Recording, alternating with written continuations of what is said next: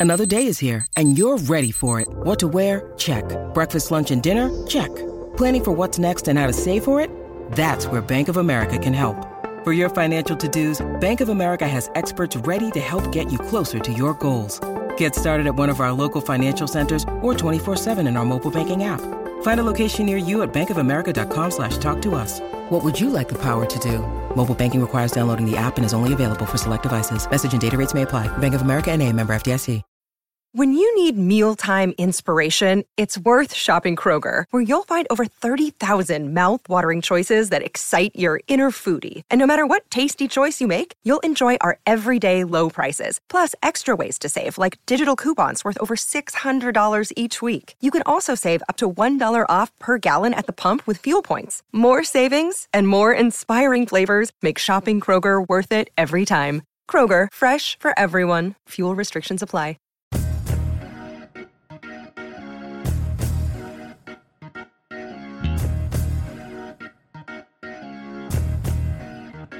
Hey everybody, it's Dan. This is our Thursday edition of the Orange and Brown Talk podcast, and today it's Mary Kay Ellis and I, and we're going to talk about three different topics. Uh, we're all working on different things as we're recording this today on a Wednesday, so we're going to talk through those uh, on today's podcast.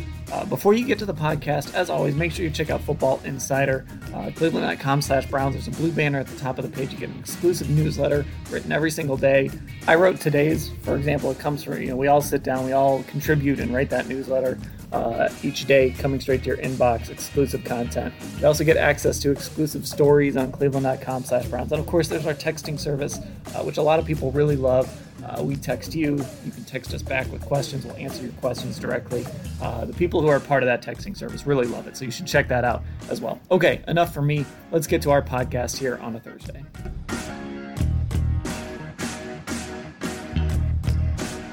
And away we go on our Thursday podcast. Like I said in the intro, uh, Mary Kay Ellis and I, we've all been working on different things today. And I thought, let's talk about what we've been working on. I think it's all interesting topics. So, Mary Kay, get us started. The post, actually, you put it up just before we hit record here on this. Tell us what uh, what you've been working on today. Well, the post that I put up is uh, it's a Browns Insider. I'm trying to uh, cover a number of different topics as we go throughout the next couple of weeks on, on different big decisions that the Browns may or may not make in the offseason. So, the one uh, that I dealt with today was uh, Odell Beckham Jr. and the fact that they will have to at least consider trading him this offseason. Uh, so, the post basically uh, delves into uh, you know, sort of the, the pros and cons of whether or not they should trade him. And what I did was, you know, I kind of made the comparison of what the Vikings did with Stefon Diggs. So Stefon Diggs gets traded to the Buffalo Bills, and he went on to lead the NFL with 127 catches. He led the NFL with 1,535 yards, uh, and he caught, I can't remember if it was seven or eight touchdown passes. Uh, and he was obviously a major reason why they ended up in the AFC championship game. Uh, the Vikings, on the other hand, saved a boatload of cap space. And they also, with the number 22 overall pick that they got from the Bills, went ahead and drafted Justin Jefferson, which sets them up at the receiver position for the next how many ever years and uh, his cap number was about $2.38 million, Justin Jefferson's. And uh, Stefon Diggs was 14.8. And Justin Jefferson ended up with 88 catches for 1,400 yards, which was number four in the NFL from a yardage standpoint. And he, oh, he had seven touchdown catches, and Stefon Diggs had eight. So from a production standpoint, the Vikings really didn't, you know, lose all that much and you know they gained a lot in terms of draft capital uh, because they also got you know three other picks and or four other picks maybe. And uh, and they saved a lot on their cap. So now it's not going to always work out that beautifully but as Brandon Beane the bills general manager said today this was a win-win for both clubs. So i think the browns at least at least have to seriously consider it and again, there are many pros and cons, but I'll just throw it out there to you guys. You know, what, what are your thoughts when you hear something like that? Ellis, you go first. Well, first off, I thought I was the only one allowed to talk about the Vikings on this podcast. He's on your corner. Okay. Yeah, exactly. Coming over to the Minnesota street. No, um, it's a it's a fascinating issue and something um, that when you set a case up like that, that in a perfect world, when two teams, one has uh, they both had similar needs, just in different points in their uh, franchise building aspect. That's how the Bills and and Vikings landed in that scenario uh, it makes perfect sense. I'll give you the same Minnesota Vikings history, an example that doesn't work out in that same manner. The Vikings traded Randy Moss in, I don't know, 2003 or four. I was a fourth grader, but I'll tell you what, I do remember the players involved in that trade. Uh, it was a first round pick and a linebacker. And the linebacker's name was Napoleon Harris. Again, one of those names you'll just never forget. I, anyone listening to this, unless you're from Minnesota, or have Oakland Raider ties. Probably don't remember that name. Napoleon Harris, a linebacker. Vikings definitely desperately needed a backer. They thought he could fill up the middle for them. That didn't work out. Then their the first round pick they got, which I believe was a top like 14, a lottery style NBA pick, if you will. They drafted Moss's replacement, a receiver named Troy Williamson. I had his rookie, rookie jersey, number 19, and he switched to 82. We're going childhood stuff here.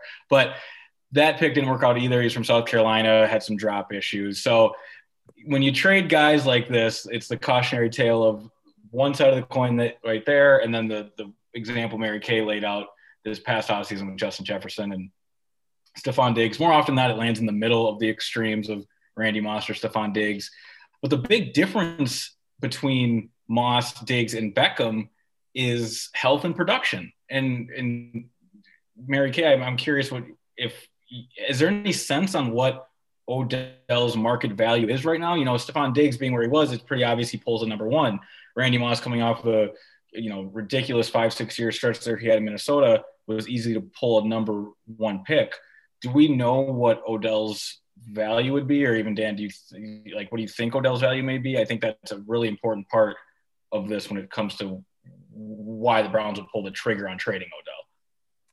Yeah, that's a. That, I mean, that's a fair question, and the the value discussion is fair, and I do think it's something we should talk about. He is coming off an ACL, mm-hmm. and it might be tough for a GM to go to his owner and say, "Yeah, we're going to give up a first round pick for a guy who's going to cost us whatever whatever it is, fifteen million dollars, something like that."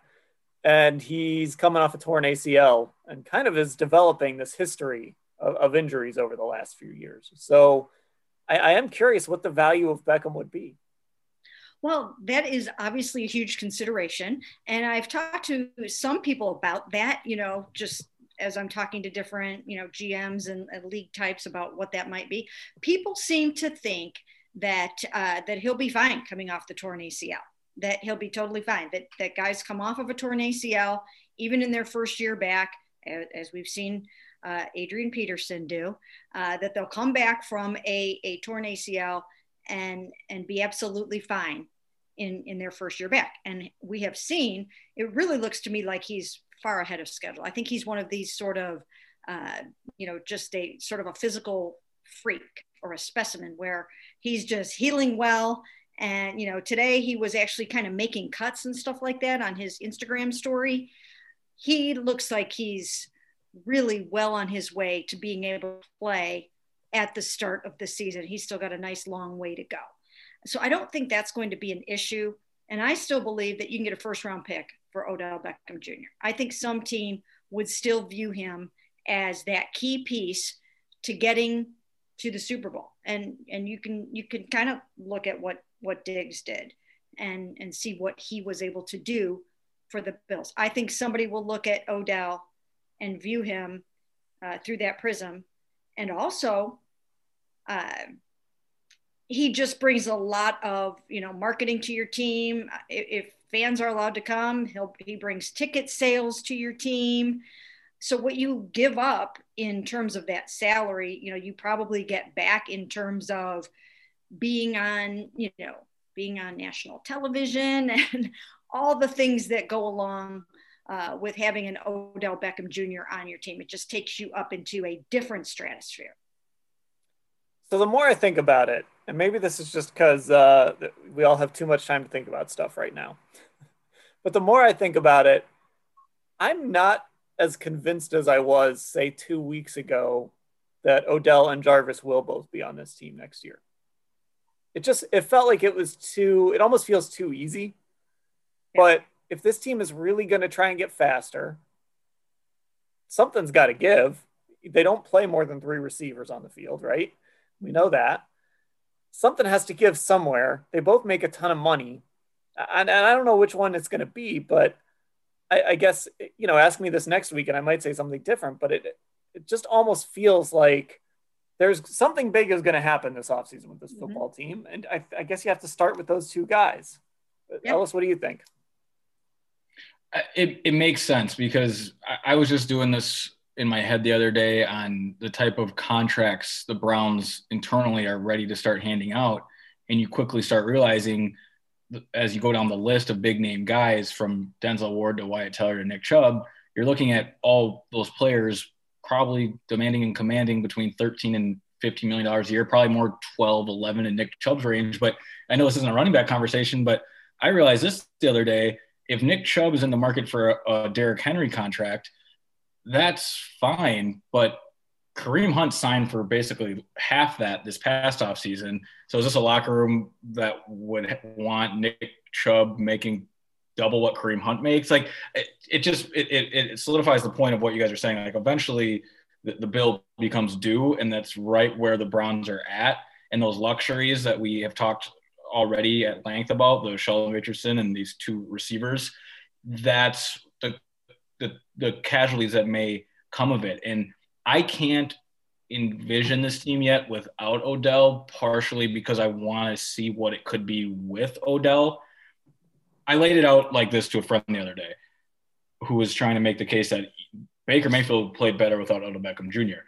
When you look at the numbers, there's no denying that. The conversation is different between did Baker does Baker play better without Odell and is the team better without Odell? You'd think they'd be hand in hand, but what I think happened was not having Odell allowed Baker to grow as a quarterback and become just a, a fully functioning, scheme oriented, reading the field thrower and progression reader.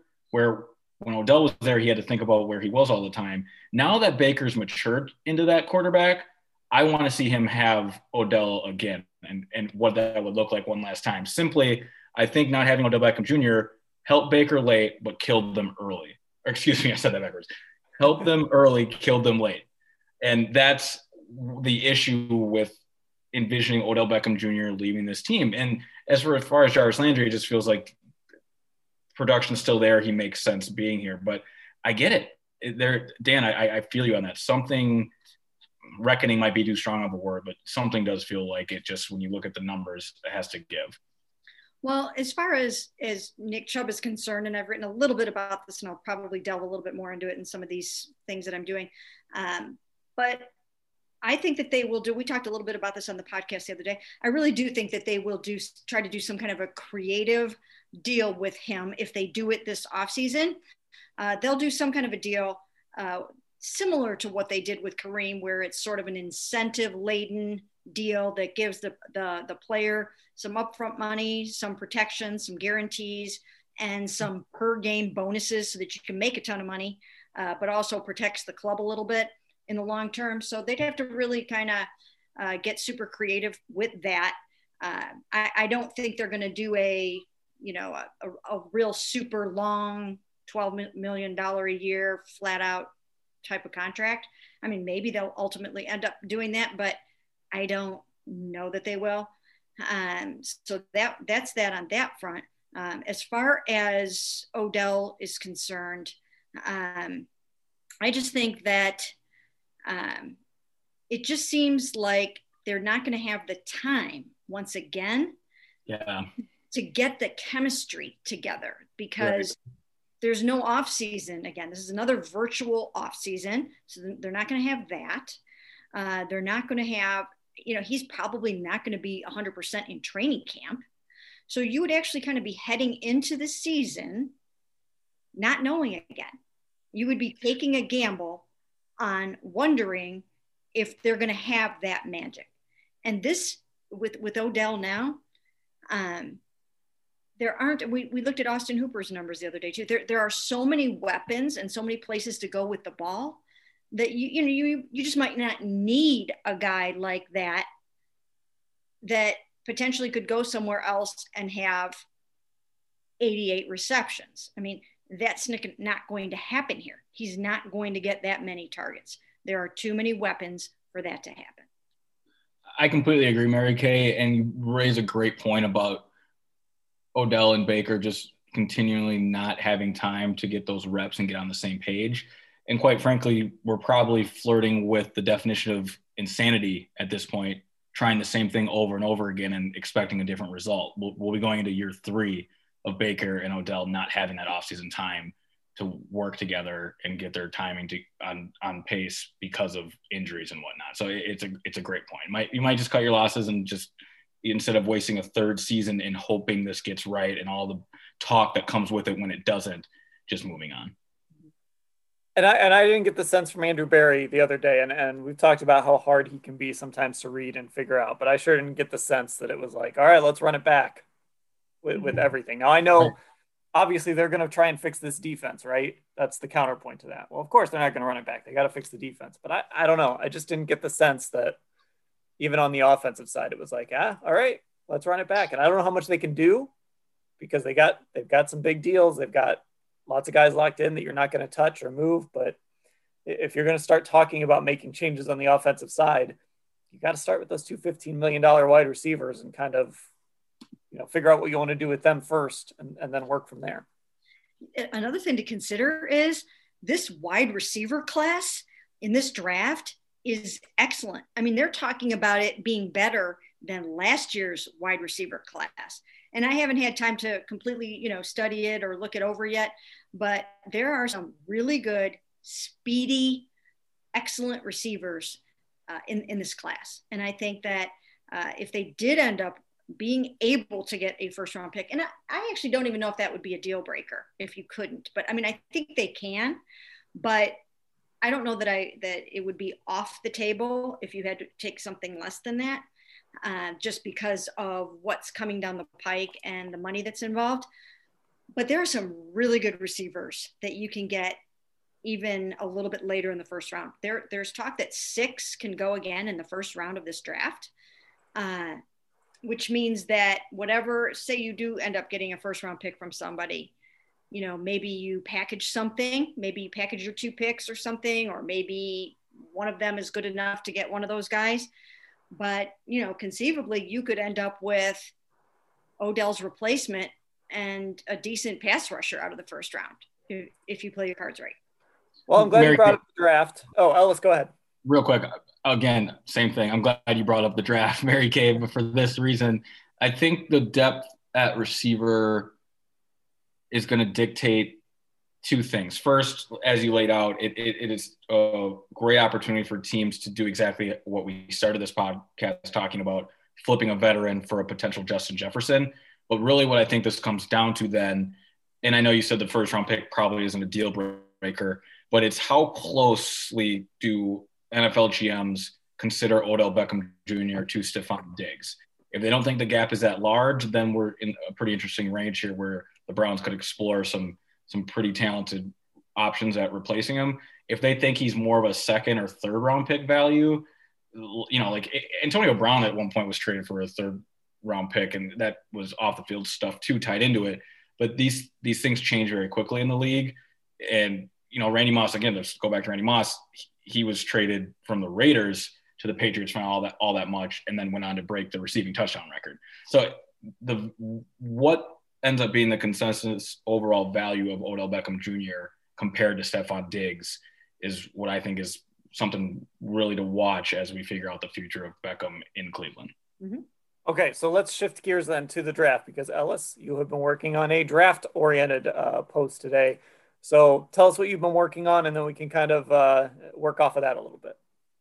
Yeah, so as we all are, we're switching gears here to the NFL draft uh, much later than I'm sure any Browns fan is really used to switching gears here. It's not head coach talk and you know top 10 or even first overall talk right now. We're talking about the 26th pick in the first round of the NFL draft.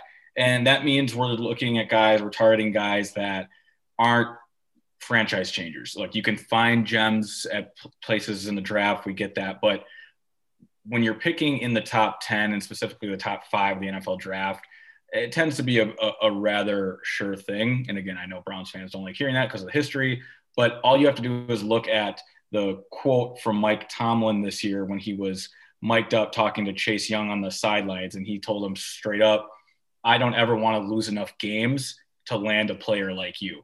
And I think that rings true throughout this league when it comes to the defensive side of the football. Myles Garrett, you look at him, you, you realize real quickly that's generational talent. Chase Young's the same way, the Bosa's, and when you're talking linebacker, uh, the Devin Bushes of the world, the Devin Whites of the world, the guys, as soon as they get on a football field, they change outcomes. That's what happens at the top of the draft when you're talking defense. That's not what the Browns' reality is this year, but the reality is that they need defensive players. So, what I'm working on is a post about the top five linebackers that the Browns can realistically grab that could immediately help them. This team is in desperate need for linebacker help.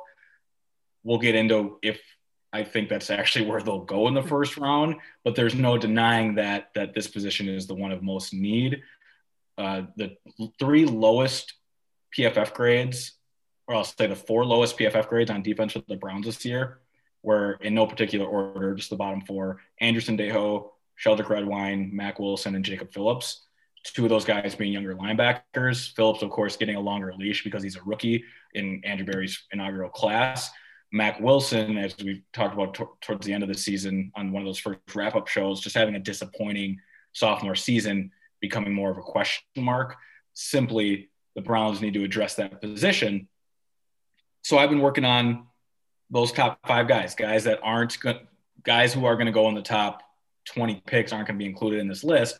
But because of what Mary Kay said about how deep of a wide receiver class this is, because of the fact that there's probably going to be five quarterbacks going in the first round, four of which in the top 10 make this class of defensive players. We can go broader than that, just the defensive guys, linebacker, edge rusher, and DBs.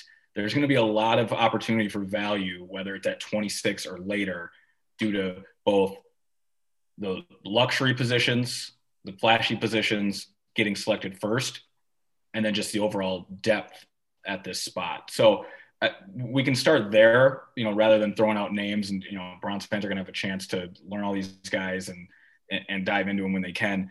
But just on draft philosophy in general, you guys feeling like how I'm feeling, like even a linebacker is the most glaring need. It might not be their top priority. Yeah, that, that was really kind of what I wanted to, to ask both of you. You know, I'm seeing mock drafts come out, whether it's from, you know, the typical draft experts that, that you kind of follow or just other mock drafts, and they've got the Browns going linebacker at 26. And I just, I don't know, Mary Kay, it's hard for me to think this team is going to pick a linebacker at, at number 26 because, first of all, even though Ellis, everything you said is true, right? The, the run on quarterbacks pushes talent down and, and things like that. But you're still probably not going to get like the number one or two linebacker in this class at, at that spot. So I, I, don't know. It's just hard for me to believe this team would really go linebacker with a first round pick. Well, I agree with you there because as we have come to find out, they don't really put such a, a premium on the position. So therefore, if number 26 turns out to be your very first pick, I kind of doubt that they would go linebacker there. Now, if the draft falls that way and the absolute highest rated guy on their board is a linebacker at number 26, then they would probably do that. But I, I'm not believing that that's going to be the case. I don't think a linebacker at 26 is what they would do. I just, I mean, I think that they've shown and they've demonstrated that they feel like they can get that job done by grabbing a guy here or there, grabbing a free agent, a trade, a free agent, you know, an undrafted guy, whatever the case may be, that they don't have to commit a first round pick uh, to that position because they, I just don't think that they have it rated that highly. So I, I want to throw something out there too. I, I saw there was a, a, chart going around on Twitter earlier this week, and I, I don't have it in front of me, but I, kind of remember what it was saying. It was basically saying the four-two-five was essentially the most used defensive formation this year. Uh, and, and that we're seeing that trend away from linebackers that we've been seeing. Like it's just growing more and more. On top of that, we know, I mean, Joe Woods has told us in press conferences, we know Grant Delpit was really important to this defense and his versatility and ability to play multiple spots. It, it's part of, you know, it, it, sort of helped lead to, to kind of pulling the trigger on the Ronnie Harrison deal, even if that was a guy they liked before Delpit went down. They like that versatility at safety. And the other thing I keep thinking is, and, and Ellis, I'm curious if you noticed this too, going back and watching some of these games throughout the season. The Browns spent so much of this season, you know, they'd spread out these big packages, and it just felt like over and over again, whether it's Kareem Hunt or putting Jarvis Landry inside with uh, with you know three tight ends or Odell inside with three tight ends, it felt like they hunted matchups with linebackers, kind of like you know pick and roll in the NBA where you're hunting the, the right matchup. And it felt like they would hunt linebackers in some of these matchups. And I can't imagine Kevin Stefanski is doing that on offense. And then he's sitting down with Andrew Berry and saying, you know what we really need, Andrew? We need linebackers on defense. I, I just, I don't know if the vision of this organization is having a bunch of big dudes at linebacker. I really do think it's versatility in the back end. Dan, it's it's a great observation. The the play that comes to mind is the Jarvis Landry third and six or something. I think it was in Pittsburgh, and they just ran a simple like whip out, and he had five yards of separation on a Steelers linebacker out of empty on a critical down, and it was probably the easiest completion of the Browns season. And you're right. I think he tips his hand there. You know, I had never thought of that, but it's a great point because he tips his hand a bit there when showing that, all right, I think these guys are are slow and we can take advantage of them. So why would we allocate top end of the draft resources on guys that tend to be slower and can get taken advantage of? It, I, I really am digging that logic. I follow the thinking. The only counter is when you look at the teams that played this past week, uh, right. the Bills and Trey Edmunds, the the the Bucs with um, Devin White. You see those linebackers that when they are the some of the best, they are difference makers. But that again, it goes with how I started this. A lot of those guys are found at the top of the draft anyway. So if they're not available, don't reach. Instead, zig when people expect you to zag. And that's why I think this team they're going to draft a lot of DBs. I think they're going to prioritize edge rusher, and once again, linebacker probably gets lost in the shuffle. But here's another thing to consider, and we've talked about this before on this pod. You also have to consider who you have to play yeah. You have to consider what's going on in the AFC North. So you've got to figure out they they they were not able to solve the, the Baltimore riddle. Okay. So they've got to figure that out. And that's a unique offense. And um, you know, it's going to require something different than what they were able to do in the in those first couple of games. So you've got to figure out what to do with with Lamar and with that running game uh, because once again, it's vitally important uh, that you must try to win the division to get to the playoffs and not have to rely now. Of course, it's easier to get to the playoffs now because there is that third wild card spot. Definitely easier, but still, uh, you want to be aiming to win your division, and some of what you do has to be geared toward stopping what's going on in your own division, and then you got you've got to look out a little farther and try to figure out how you're going to stop Travis Kelce and Tyreek Hill and Patrick Mahomes and, and that offense. So it, will be interesting. I mean, I mean, the Steelers always seem to have great linebackers. I mean, they don't, they haven't devalued the linebacker position. Um, so it'll be interesting. I mean, I, I think they need to add a couple of good ones. I just don't know that they would do it at number 26. Yeah, yeah. I think, I think, I'm pro linebacker. Oh, sorry. Yep. I do wonder though. That's the, the answer to that question is do you slow do you slow those offenses down with linebackers or safeties? Right. And I guess that's what they're what they have to answer. Go ahead, Ellis. Right. And, and that's exactly it, Dan. And Mary Kay brings up a good point about building to beat your division opponent, where linebacker probably is a little more important when you're facing a downhill running team like the Ravens compared to if they were in the NFC West and we're dealing with a lot of more uh, throwing teams in the in the Cardinals and you know the Niners run, but and so do the Rams, but they're more wide zone. They'll challenge you horizontally, where the, the Ravens want to get downhill, and then Lamar is just a whole nother factor. I don't know if I am having recency bias, and I will just have the entire offseason to think about that swing pass to Darrel Williams and BJ Goodson trying to chase him down, and he's just not there. But for me, to Mary Kay's point about beating the Ravens, I'm now scared of the Joe Mixon swing pass. I don't know. I I, just, I know that I know that this front office isn't basing their whole draft around a check down throw to a running back on third down, but sometimes and specifically in playoff football, that's what it comes down to. And the Browns couldn't make that play. There's linebackers in this draft that probably would help them and make that play in the following season.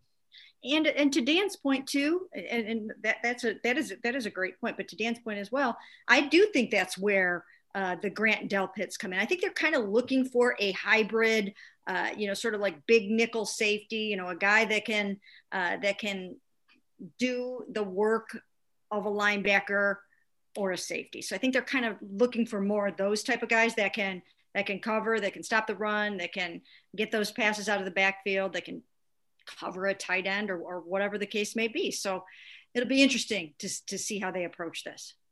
Yeah, I, I think the the cool thing about this offseason is I think we'll have a better idea of the defensive philosophy this year, kind of based on on what they do as they attack that. Okay, we're going to take a quick break, and then I will tell you guys what I was working on today.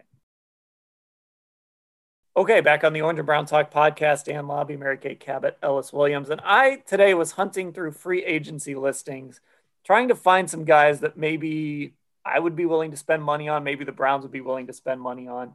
Uh, and it's not an exhaustive list, but I came up with three three names that kind of stood out to me. So I had a couple rules. First of all, I wanted to keep it to young guys. So I wasn't looking at guys who were over the age of 30. I was looking at I, I was kind of looking at guys who are maybe going into their second contract, looking at guys that maybe would be let go by their team because of cap reasons or something like that. So these are three of the names I came up with, and, I, am just kind of curious uh, what you guys think. I'm going to start at maybe the least interesting of the three, and that is um, a guy that might have been in play at the trade deadline last year had he not gotten hurt, and that's Brian Poole of the Jets. He's 28, a little bit older than the other two guys on the on this list. Uh, PFF projects him at three years, six million a year. He's played on back-to-back one-year deals with the Jets the last two years. He's coming off shoulder surgery. I, I believe it was surgery. I know he hurt his shoulder. Um, this is a slot guy. That, that's really what kind of where he's he's made his money. He's been really good in the slot. I think the Browns need to find another outside corner. Yeah, like we've talked about this endlessly on this podcast. I don't think you can just count on Greedy Williams. They need to find another outside corner, but you know, if you can get a good slot guy too for around, I mean, they paid Kevin Johnson three and a half million with incentives that could have gotten it to six. So, you know, if you have to pay six or seven million to bring Brian Poole here for a couple of years, that's a really important position. That, that's a guy that kind of intrigues me. Yeah, I mean, I, I that sounds like the kind of guy that uh, that Andrew Berry would be interested in as well. A guy at the right price point, a guy at the right age. Uh, they're always looking to improve the secondary, and as you mentioned, you know, somebody that that has the versatility to do a bunch of different things. He he sounds like a Berry kind of person. Yeah, I, this is a really interesting position for the Browns front office to be in because if we're just looking at Andrew Berry's history with this team, it's a one year sample size and it showed them making huge splashes on offense. You know, highest paid tight end, highest paid tackle, really going for it.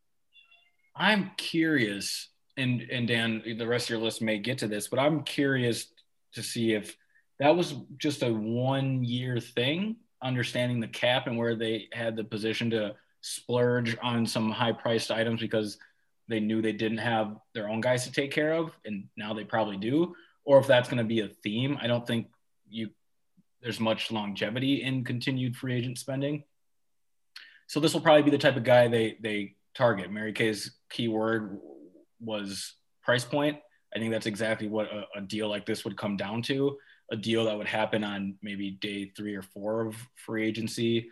Uh, you know, not one of those day starters like we saw the Hooper and Conklin deals be. Uh, but you know, if they come in and make another big splash, it, it's going to tell me something that I, I wasn't expecting. So I, am just more than like player specific, which of course is important, and we'll do all the film yeah. breakdown and all that if and when it happens. But to me, I'm I'm far more interested in just the the philosophy behind this offseason and how they spend their money in free agency. And keep in mind that uh, we've talked about this so many times before. They will always be looking for those one year contracts so that they can get yeah. uh, the compensatory picks, and we'll we'll start to see how that pans out from this crop and how they did that this year as as we move forward.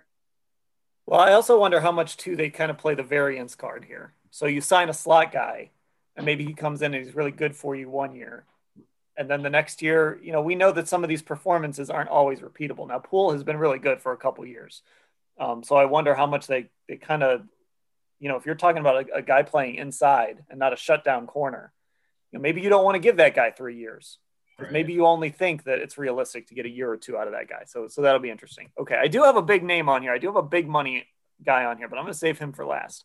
Mm-hmm. Uh, the next guy I'm going to go to, I wanted to look for a receiver. So there's a few interesting names out there. Uh, you know, Corey Davis is one. If if you like him, Mary Kay mentioned Breshad Perriman. I, I, think it was yesterday here on the pod. He's an mm-hmm. interesting mm-hmm. guy, still pretty young. I think he's 27. Mm-hmm. This is the name I, I kind of dragged out though had a really good bounce back year this year. Uh, track or Spotrac, whatever it is, projects a little higher than I would want to pay for him. They project four years, 49 million for this guy. PFF three years, 8.33 million, which is a little more. Uh, I, I could stomach that kind of deal. Curtis Samuel from the Panthers. He's fast, he's versatile. 851 receiving yards, 200 rushing yards this year, uh, a 111.1 rating when he was targeted by Teddy Bridgewater and he's like I said, he's fast, and that's something that I kind of looked at too. I wanted guys who checked that speed box. Now, maybe that's a little too much money for a guy like that, but he's he's one of the names I kind of circled as uh, okay. Let's see what happens with him in Carolina, and if he hits the market, kind of what that market looks like. Very intriguing prospect. And and how old is he again now, Dan? He is 24. Oh, so I mean, he's, he's very young. This would be his second contract. I mean, those they, they love to hit those guys in at the 24, 25, 26. Uh, that that's when you want to get them, uh, especially when you're talking about a receiver and you want to you want them to have that speed. So uh, when you talk about that kind of production uh, and the versatility to get uh, you know rushing yards, receiving yards, I would pay that amount of money for for Curtis Samuel. I think he would be worth that. Would Would you yeah. pay it though if Odell and Jarvis were still on the team? Probably not. No. Okay. Yeah. Oh, Ellis, did, I, did I steal your question? yeah, that's that's exactly it because that would come down to where the money's being allocated at receiver. It would be a world probably where they move on from Odell Beckham Jr., perhaps bring Rashard Higgins back at a, a team friendly number. And then you're looking at a trio of Higgins on the outside, Samuel as your gadget guy, and Landry moving freely between outside and slot. I, I'm interested in that. It, it, it sounds sexy. Um, it's again, I just I just don't know enough about the way this front office will want to spend their money in terms of receiver. I was not surprised at all that tackle and tight end got that type of money, knowing what Kevin Stefanski's plans were. We just haven't seen how he truly values the receiver position because he inherited these guys in Odell Beckham Jr. and Jarvis Landry, and he didn't draft a receiver until the sixth round. So we, I really just don't know enough about truly where Andrew Berry and Stefanski value that position. If they do, they prove it in going to get a guy like Curtis Samuel. Okay, so here's my big money guy. And this is a position that I think we've all agreed is, is very important. Try and find that edge rusher to go next to Myles Garrett. It's not Jadeveon Clowney. It's not Yannick Ngakoue, although I'd certainly listen to the, the second one of, of those two. So the Saints are kind of in salary cap hell. And it's it's why Pete Browns fans on Twitter keep bringing up Marshon Lattimore.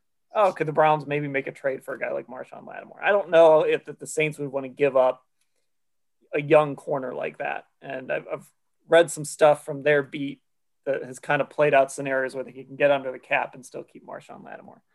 The guy I'm kind of eyeballing is a guy who had a career year this year.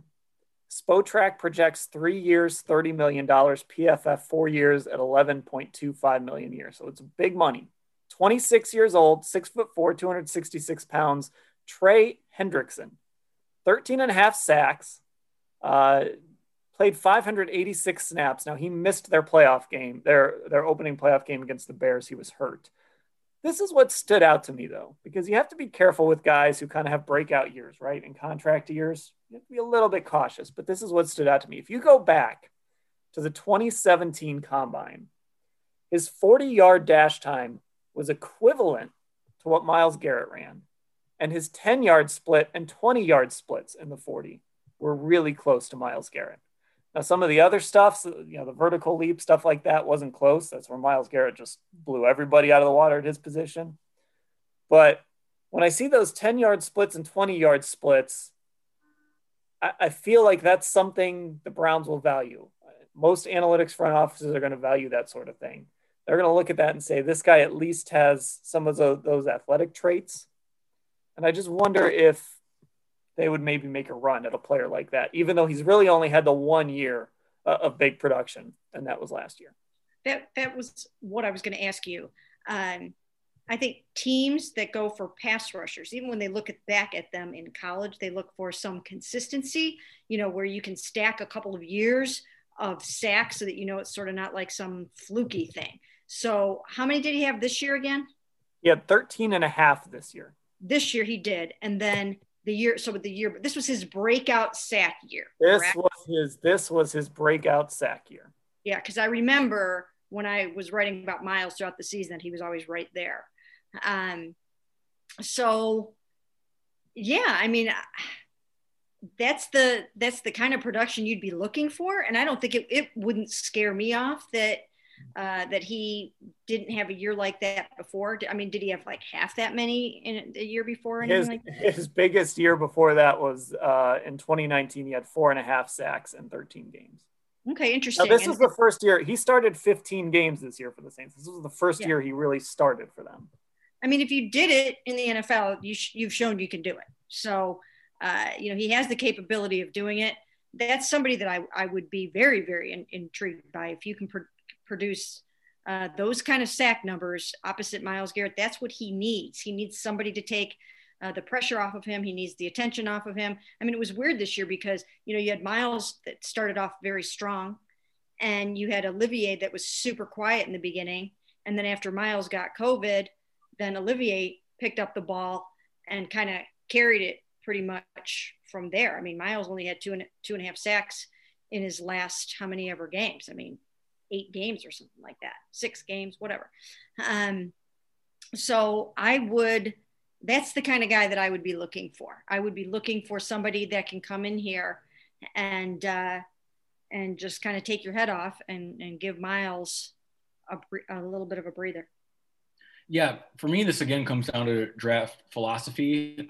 I'm waiting to see where the Browns think they need to add talent because that's a position that they don't see themselves being able to improve internally, or it's a spot where they are confident in late raising the level of play of guys they have. So when you look at the defensive line this year, you you know you consider the Browns edge rushers a, a strength. Of course, you have Myles Garrett, but Mary Kay just laid out how Olivier Vernon really came on late, and I think they desperately and dearly missed him in that in the playoff run. That was that was just obvious.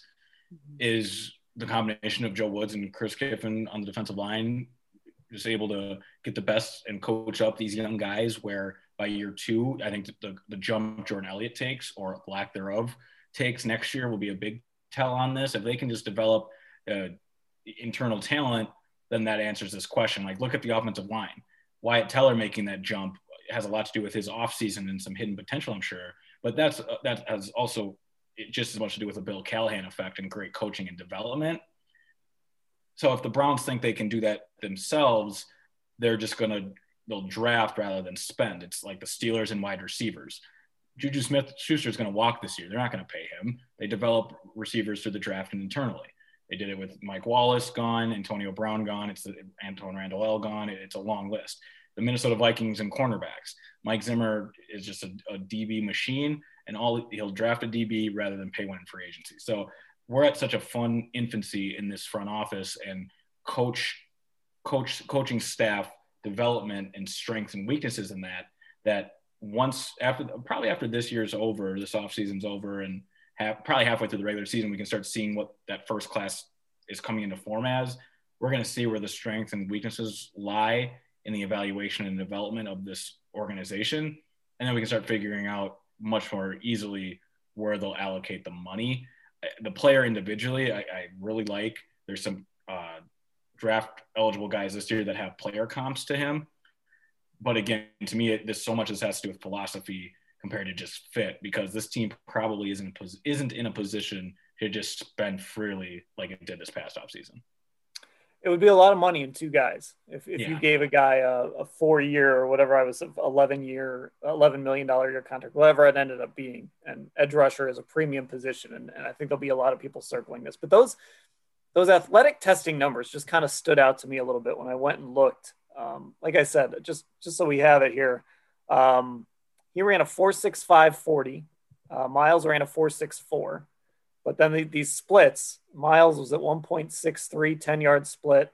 Uh, Trey was at 1.59 10 yard split, and they were both at 2.68. That's all from NFLCombineResults.com. So he has those athletic, and, and, you know, again, when you when you start talking about vertical and, and some of that stuff, Myles just blew everybody out of the water. But um, some of those athletic traits that I, I think they're going to look for in guys. And if they look, if they're sitting there and saying, well, he's only had one year of production, and they kind of go back and start looking at some of that 2017 stuff and some of that, that combine and draft stuff, they, they might kind of see the, the profile of a guy that can produce at the level they want him to produce.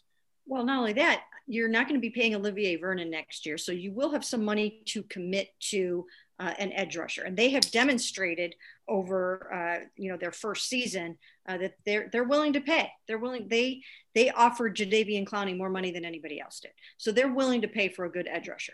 Uh, they, you know, they paid Olivier Vernon 11 million bucks. So I, I would have to think that they, they would be willing, I would have to say they will be willing to pay that amount of money if they feel like that guy is going to bring that kind of sack production production and they're not going to have a ton of money tied up necessarily in their um, defensive tackles. Uh, they're not going to pay larry ogunjobi. I mean he's going to be gone. So they could do something like this as well as draft a young edge rusher and uh, and develop him yeah, one thing we're in complete agreement on is that this team is looking for a monster to pair alongside Myles Garrett, a traditional six-five, you know, six-four, six-five, six-six, 250, 60 pound guy that can put his hand in the dirt, a traditional defensive end, and get after the quarterback. They're going to add some guys, and again, it just comes down to can they get the job done or not? Because this team really isn't isn't in a spot where they can wait and develop some talent Adrian Clayborn isn't gonna is not an every down player. Olivier Vernon, of course, coming off that ruptured Achilles, they need to find a guy to plug in alongside Myles Garrett who can help immediately in week one. All right, there we go. That's what we're working on here at uh, cleveland.com. You'll be able to see all of these stories here at cleveland.com slash Browns over the next few days. Uh, so make sure you check that out. And some of them might be behind that Football Insider uh, paywall. So make sure you check out Football Insider. It's the blue banner at the top of the page and get yourself up for that. For Ellis and Mary Cam, Dan, thanks for listening.